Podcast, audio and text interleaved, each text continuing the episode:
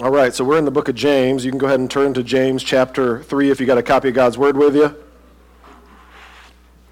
If not, you can find one in the pew back if you'd like. We are going to have, I think, most of the scripture on the screen too. So, um, and if you're brand new to, to all this stuff, in, in the Pew Bibles, there's in the front a table of contents. It'll tell you where the book of James is, and you can turn there. And then we're going to be in chapter 3. Uh, that's the, the big numbers are the chapters, the small numbers are the verses. And um, so that's how we can uh, find our way there. But you guys know what this is? That is a poisonous frog. It is What's that? That's correct. Uh, and I didn't tell him that ahead of time. We just, uh, uh, my, my son Asher and me, we love watching uh, animal animal documentaries. You know, um, they're they're super fun. But the most poisonous animal is not a snake or a spider. It is this beautiful little frog. Most frogs produce something called skin toxins. That'll give you an idea of how big it is. Okay. Um, so it, the, they produce skin toxins, but the most poison of the dart frogs is from Central or South America. Uh, he's the most pos- potent of all. He's the golden poisonous frog. Uh, the, the, the name of him is Phyllobates terribilis, in case you ever are on Jeopardy. Um, so he contains, he contains enough poison to kill 20,000 mice or 10 grown people.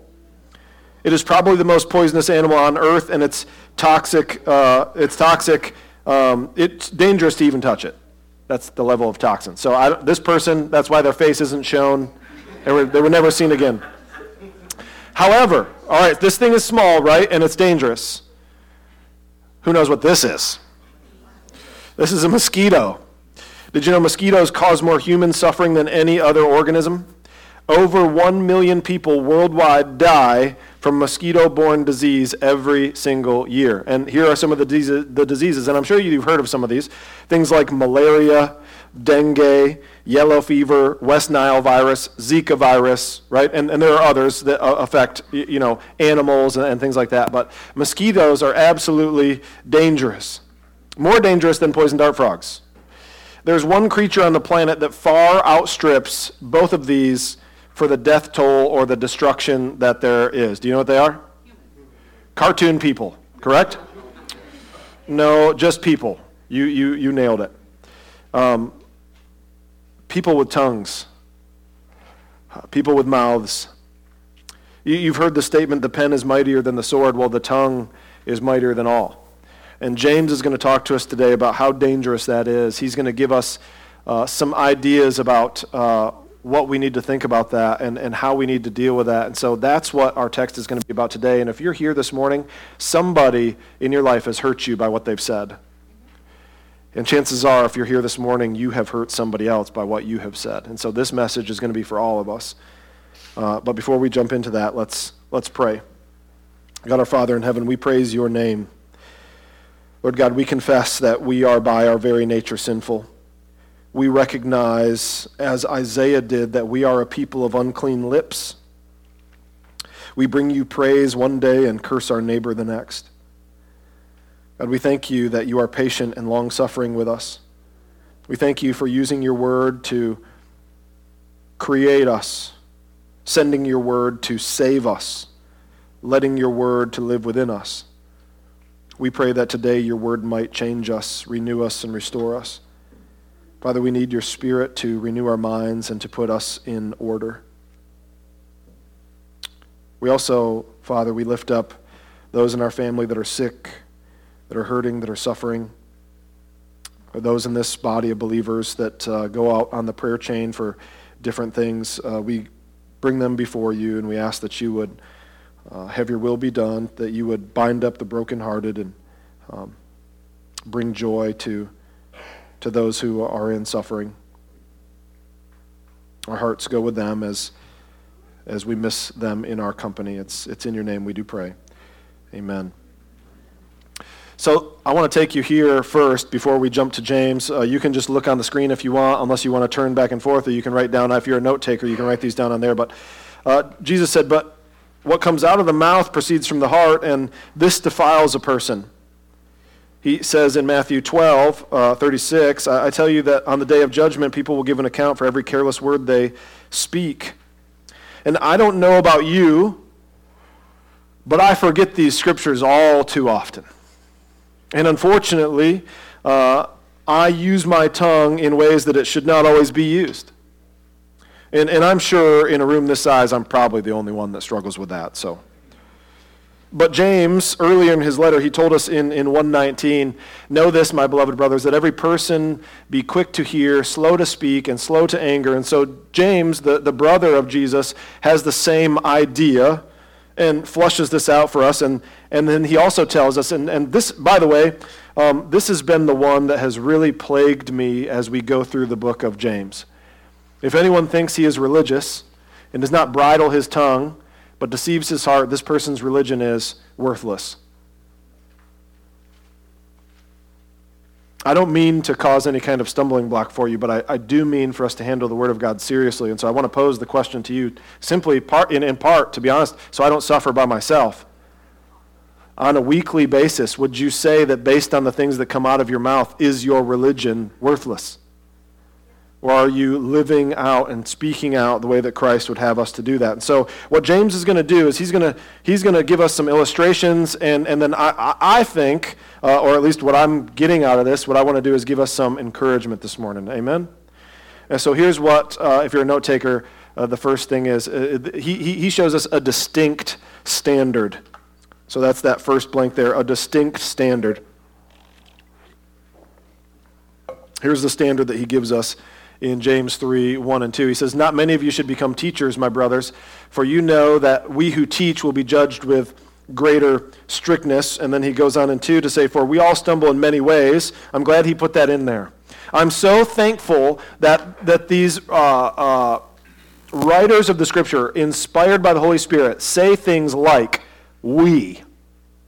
It makes me feel so much better about who I am. And it should make you feel a little bit better about who you are. Because James, the brother of Jesus, who's about to write such a scathing rebuke of the human tongue, says, We. Praise the Lord for the we's in Scripture, right?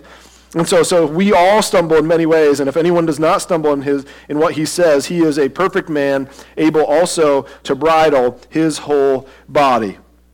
So, this distinct standard, the first thing we see here, again, if you're a, a note taker, is the, the strictness in teaching.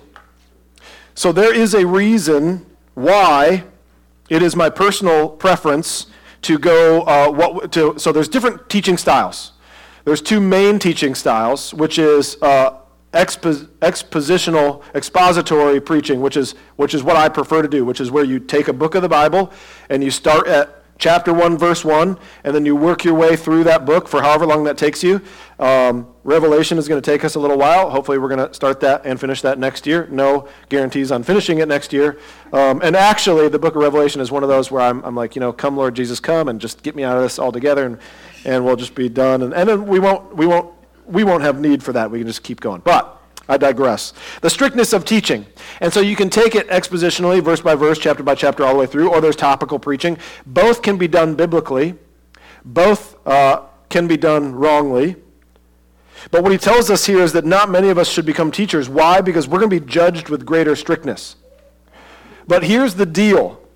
He's not just talking to me this morning. He, he, he, what he's not saying is just pastors, just preachers, just Sunday school teachers. No, no, no, no. All of us are to be disciple makers, are we not? All of us are to go into the world, make disciples, and teach them. And this is what Jesus said, right? Teach them to observe all the things that I have commanded you. So, what does that make you? A teacher, if you're a Christian. At least it should be. And so, what James is saying here is we have to, we must hold the Word of God to a standard that is strict. God's Word is holy. God's word is pure. God's word is authoritative. God's word is the final standard of truth, bar none. Some people say, you know, facts don't care about your feelings, which is, which is true. You know, one plus one is two. Doesn't matter how you feel about that. Scripture is in very much the same way. He says, Not many of you should become teachers, for you know that you're going to be judged with greater strictness because God's word is holy. God's word should be used, taught, cited, spoken truthfully, wholly, reverently. We should not just be flippantly throwing out Bible verses. Uh, listen, brother or sister in Christ, and I am guilty of what I'm about to tell you. Let us repent of this. Don't shoot people with Bible bullets. Okay? There, there are times that we can speak a word of truth. There are times that we must speak a word of truth. In fact, I would say probably more likely we, we tend to shoot people with Bible bullets on Facebook or on Twitter, which is now X or whatever it is, or, or things like that. And in person, we tend to remain silent when we actually should be saying something. But we need to be careful with how we are using God's word. It is a double edged sword. And the term there that's often used, and if you've been in church for a while, though, preachers will often use the terminology of a scalpel. It is used to both cut out the cancer, but also it is supposed to be a healing procedure that you're using to cut the cancer out. Does, does, does that make sense? But also, not only is there a strictness in teaching, he tells us there is a standard in speaking, as we saw there. He says, For we all stumble in many ways, and if anyone does not stumble in what he says, he's a perfect man, able to bridle the whole body. This is a, a quote out of a commentary that I like. I want to read this to you. It says, The person who can honestly claim that he uh, never says anything wrong or out of place, James says, can consider himself perfect. A person who can control his tongue can, contr- can control his entire being. Surely, James wrote that as a personal tribute to the Lord Jesus. That wondrous person had lived with him in the same home in Nazareth for many years. He had attended the same school and synagogue and had worked beside him at the carpenter's bench. Then, for three and one half years, he had traversed the length and breadth of the promised land, teaching, encouraging, debating, rebuking, and warning. How well James knew it. He and Jesus had grown up together. Looking back on that experience, James pondered the significance of it all. He had never heard Jesus speak a crossword or tell a lie. He had never heard him answer back. He had never heard him say anything suggestive or vulgar or say anything of which afterward he would have felt ashamed. He had never heard him speak angrily in a fit of temper or say anything that called for an apology. On the contrary, everything that Jesus had ever said had been wise, loving, kind, and true. The apostle John tells us in first uh, in John 1, 1 and 14, in the beginning was the word, and the word was with God, and the word was God. And 14, and the word became flesh and dwelt among us, and we have seen his glory, glory as of the only Son from the Father, full of grace and truth. And so, what James is saying here in this first point, really, of this distinct standard is the question that I have for you do you want to grow in Christ likeness? I mean, do you desire to be a follower of Christ? Do you desire to be Christ to those around you? For those people uh, in your life to see you and say, hey, that must be what Christ is like. If you desire that, and I hope that you do, it is my prayer for you, it's a, my prayer for myself. If you desire that, Let's begin with working on what we say and how we say it. Let's begin with that. Because it, appears to me that the way James paints this is when we begin there, everything else begins to fall in line too. And so if you're thinking about the, the tip of the spear, working on what we say is a really, really good place to start. Next thing he does, though, after he gives us this this standard, this strictness, he, he tells us this is a devastating sentiment that he's about to deliver. So, this would be the next thing if you're a note filler. He's going to give us three illustrations of explanation and emphasis. Yeah, I did that on purpose. James 3, uh, 3 through 6, they're going to click through as I read so you can follow along. He says, If we put bits into the mouths of horses so that they obey us. We guide their whole bodies as well. Look at the ships also. Though they are so large and driven by strong winds, they are guided by a very small rudder, wherever the will of the pilot directs. So also the tongue is a small member, yet it boasts of great things. How great a forest is set ablaze by such a small fire. And the tongue is a fire a world of unrighteousness. The tongue is set among our members staining the whole body, setting on fire the entire course of life, and set on fire by hell. So, of the sub points, if you're filling those out, the first thing he tells us is we cannot underestimate the tongue. We underestimate it all the time. It might be little, but it's meaningful. You see, Scripture shows us that words have power. Words reveal hearts. Words can tear up and words can destroy. Relationships can be ruined by words. Families can be torn apart by words. Uh, words can actually drive people to harm themselves or harm others. I'm going to tell you a story. It's an unfortunate story. It's a true story, and, and it, it grieves my heart. When I was a young man, I, I uh, so um, I, have always been able to talk well, the gift of gab, or, or whatever you want to call it. And when I was a young man, I used to use that uh, gift for, for wickedness. I was always very quick with a comeback or some kind of a snide remark or whatever. And I distinctly remember um, two separate people that I believe that I've wounded very, very deeply. Um, one person uh, that that was, I, I, ended up trying to track them down on Facebook to, to try to make amends and try to apologize um, unsuccessfully. And the other one I haven't found yet, but I'll never forget when I was, I was probably in sixth grade and I made that junior, a, a junior boy, cry on our bus for the things that I said to him. That still stays with me today. Do not underestimate the power of the tongue.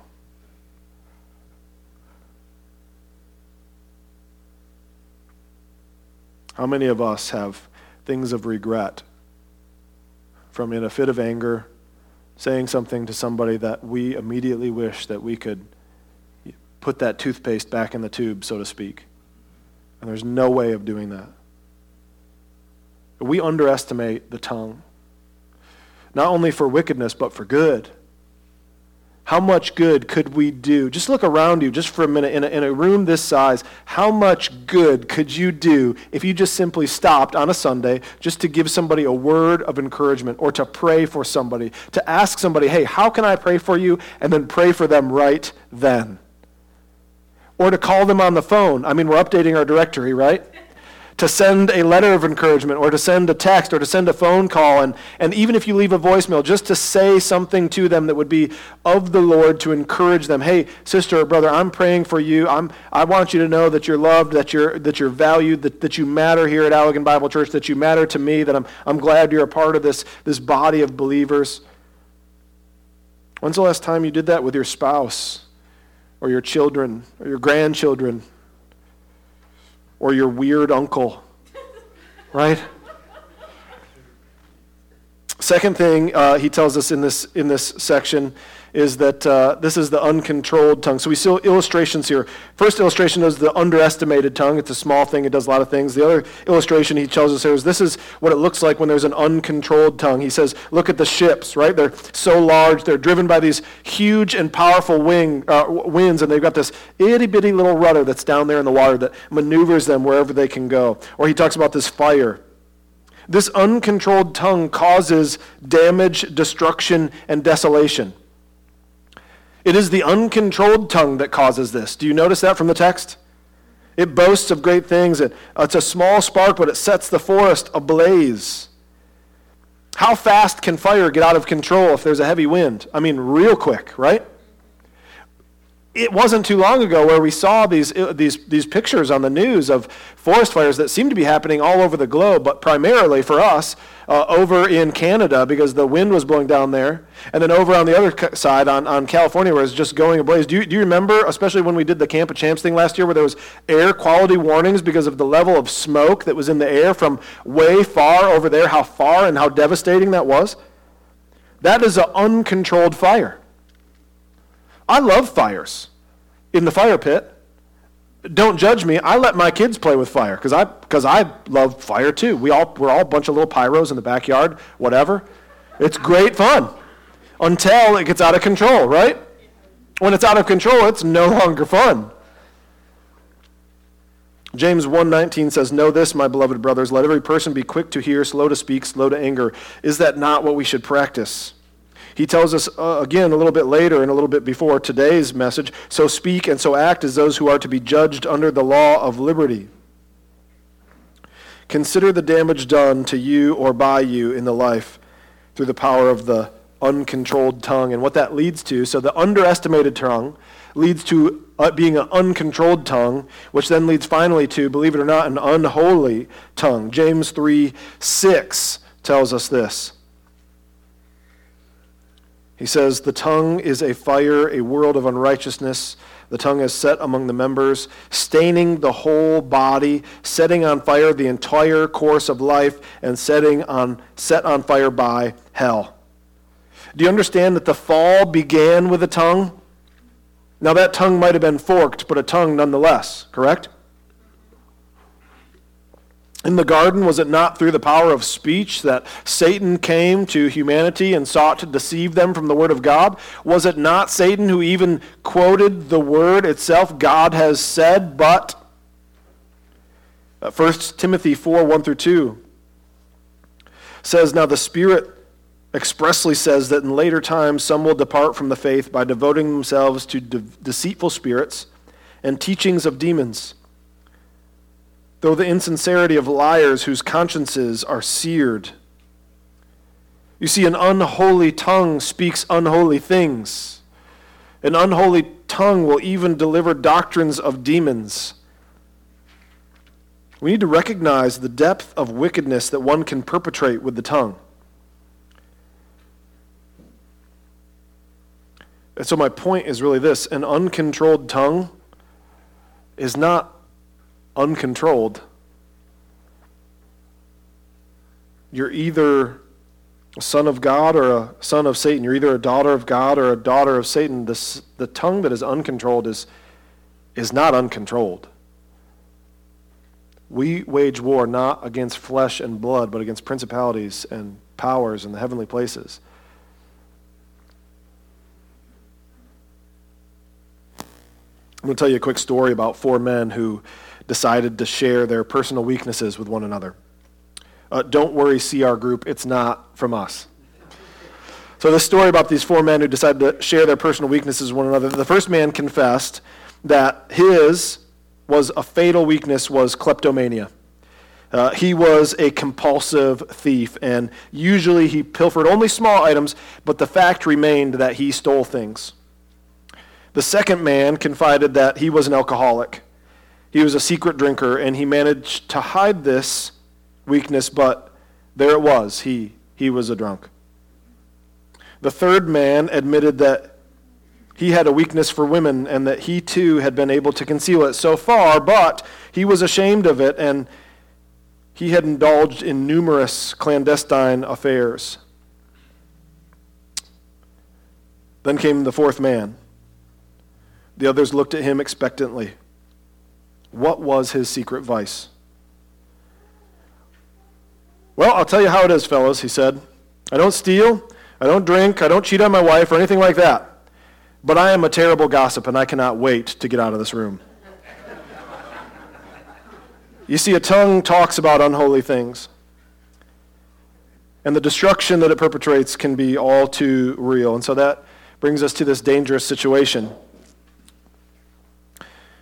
This is a dangerous situation James tells us about in this next two verses in verse 7 and 8 of chapter 3. He says, For every kind of beast and bird, of reptile and sea creature can be tamed and has been tamed by mankind, but no human being can tame the tongue. It is a restless evil full of deadly poison. That's the end of the sermon. Go in peace. No, it's not. But this is a dangerous situation, isn't it? So, what he's done so far is he's told us very clearly look, we all have a serious problem. The serious problem is our tongues are wicked. And the situation we find ourselves in is dangerous because he tells us there's really nothing that I can do about it or you. He tells us all these beasts, these birds, these reptiles. He gives us the illustration ahead uh, earlier, right, of, of the horse and the bit in its mouth. And it's amazing the things that we see out there, right? Uh, I was watching cartoons w- when we were out of our house. Of course, I was. And I, I got to watch uh, the Boomerang channel, so it was the Jetsons, right? And in one of these episodes of the Jetsons, um, you, you, you, know, George, I, I, think it was his son Spacely, and uh, what's his dog's name? I always forget the dog's name. Astro. Yeah, Astroy. Uh, uh, Astroy and, and Spacely uh, or is it space? Uh, whatever. Anyway, there were there were fleas. There were space fleas that uh, asteroid had, had gotten upon him, and they were able to train them, and they were like circus fleas, right? And so it was great fun, and it was an amazing thing. And then the talent scout had come and then put them on TV and took the fleas away, and it was sad for the Jetson family because these fleas had become part of their family.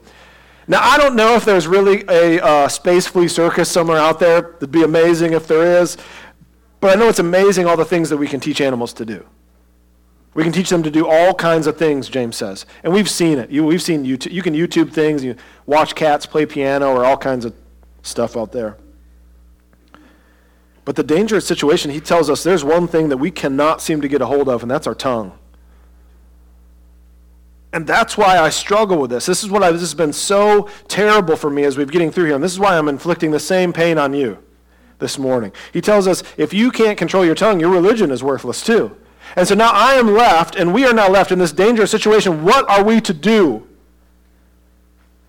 I find myself saying the same thing that Paul does in, seven, in Romans 7.24. Wretched man that I am, who will deliver me from this body of death? But I want for you to not lose hope and continue on with me in today's message because I want to give you, as I think James does, a divine support, which that's what we need. We need a divine support. And um, James talks a little bit about this, or, or at least I'm going to use this to jump off of from what James talks about here in, in James 3. And they're going to click through as I read. But James 3 9 through 12 says, With it, talking about our tongues, we bless our Lord and Father, and with it we curse people who are made in the likeness of God. From the same mouth come blessing and cursing. My brothers, he says, these things ought not to be so. Does a spring pour forth from the, the same opening both fresh and salt water? Can a fig tree, my brothers, bear olives or grapevine produce figs? Neither can a salt pond yield fresh water. Now, where's the hope in that, Pastor? Well, I'm glad you asked. The hope in it is not found directly in this passage. It's alluded to in several of the things that James says. And I hope that you're catching on to, if you've been in, in the Bible for a while, if you've been in church for a while, there's some, there's some themes that kind of go throughout Scripture, one of which is this idea of olive trees. Another one is this idea of, of vineyards and vines. Another one is this idea of water. We see that throughout Scripture. And so I want to point you to John chapter 4, 10 through 14. And you can turn there or you can just write that down. You can check me later. But in the book of John 4, uh, 10 through 14, he says, Jesus answered her, If you knew the gift of God and who it is that is saying to you, Give me a drink, you would have asked me, and he would give you living water. The woman said to him, Sir, you have nothing to draw with. The well is deep. Where do you get that living water? Are you greater than our father Jacob? He gave us the well to drink from. Uh, he, he gave it himself, uh, as did the sons and his livestock. Jesus said to her, Everyone who drinks of this water will be thirsty again. But whoever drinks of the water I will give him will never be thirsty again. That water I give him will become a spring of water welling up to eternal life. And later in John, John 7:38, I believe John, remembering back to this, or Jesus, hearkening on this again, or using this same theme, says, Whoever believes in me, as the scripture has said, out of his heart will flow rivers of living water. And so the divine support we need is we need a new spring. We need a new vine. We need a new root. He says, with this mouth we bless the Lord our Father, and with it we curse someone else.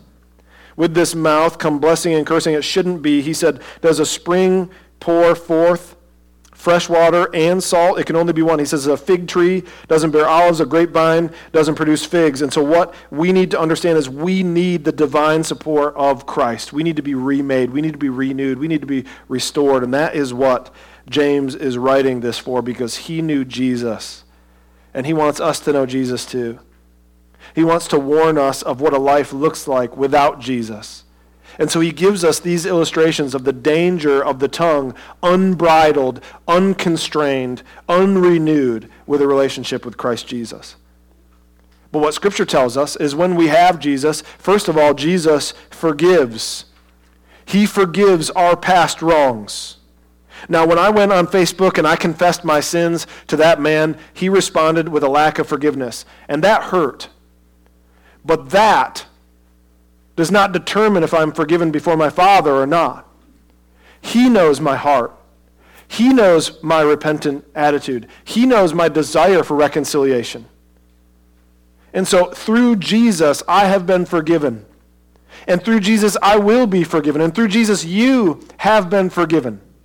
And so if you're here this morning and you have been carrying the burden of the guilt and the shame of words that have cut and that have hurt, I want to tell you this morning in Christ Jesus, you can have forgiveness of that if you will simply lay that at his feet. But not only does this divine support give us forgiveness, which is amazing in and of itself, but and wait, there's more, right? Jesus also helps us to restrain our tongue.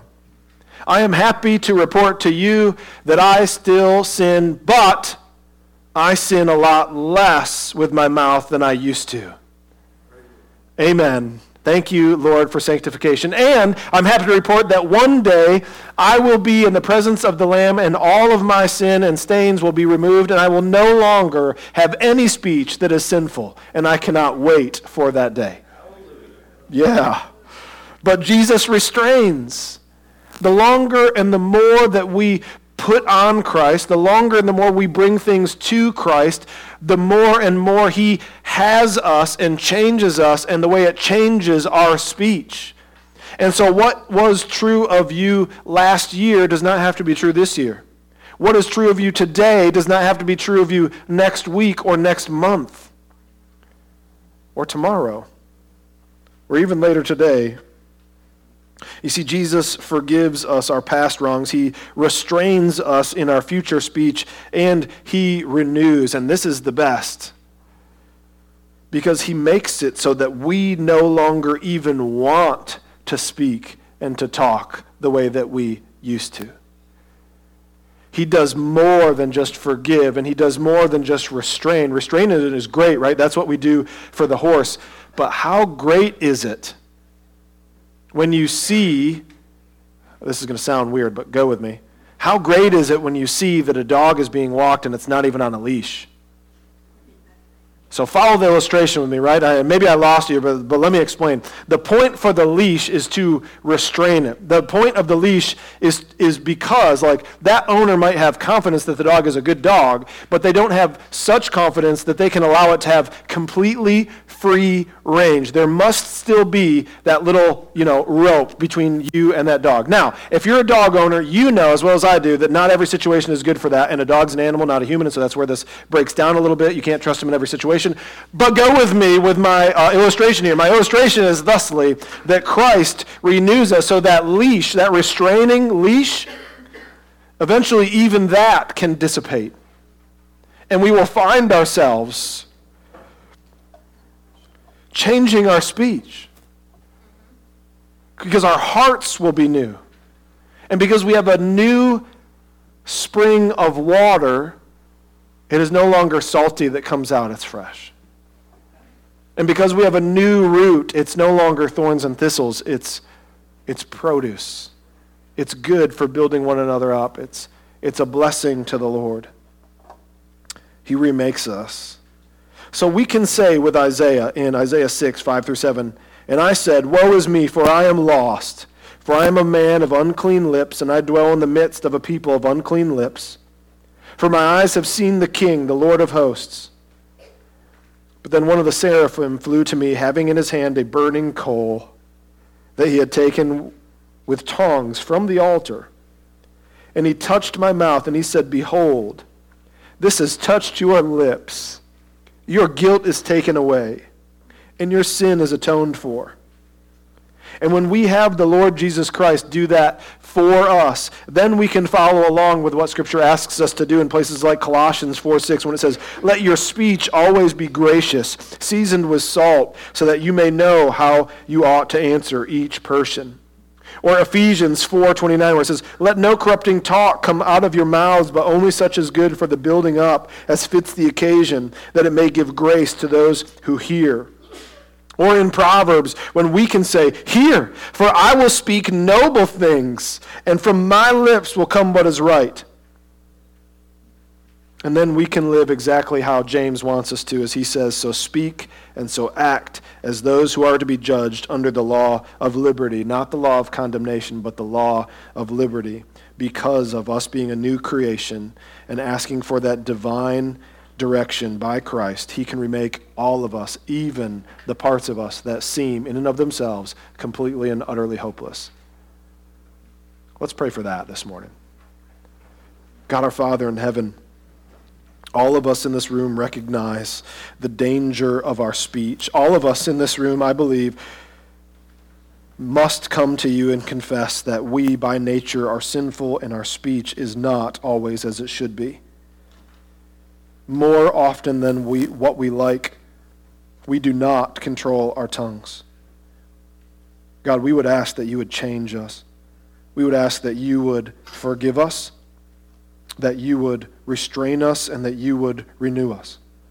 We ask that through your Son that you would help us to lay down that guilt and that shame, but then to pick up your yoke, to learn from you, that you would help us to live in the Spirit, by the Spirit, that we would be quick to hear and slow to speak, and that we would fulfill that which you have asked us to do, that we would be bringing salt and light and refreshing speech as the hands and feet of your Son in this world until you return, Lord. That is our prayer. It's in your name that we pray.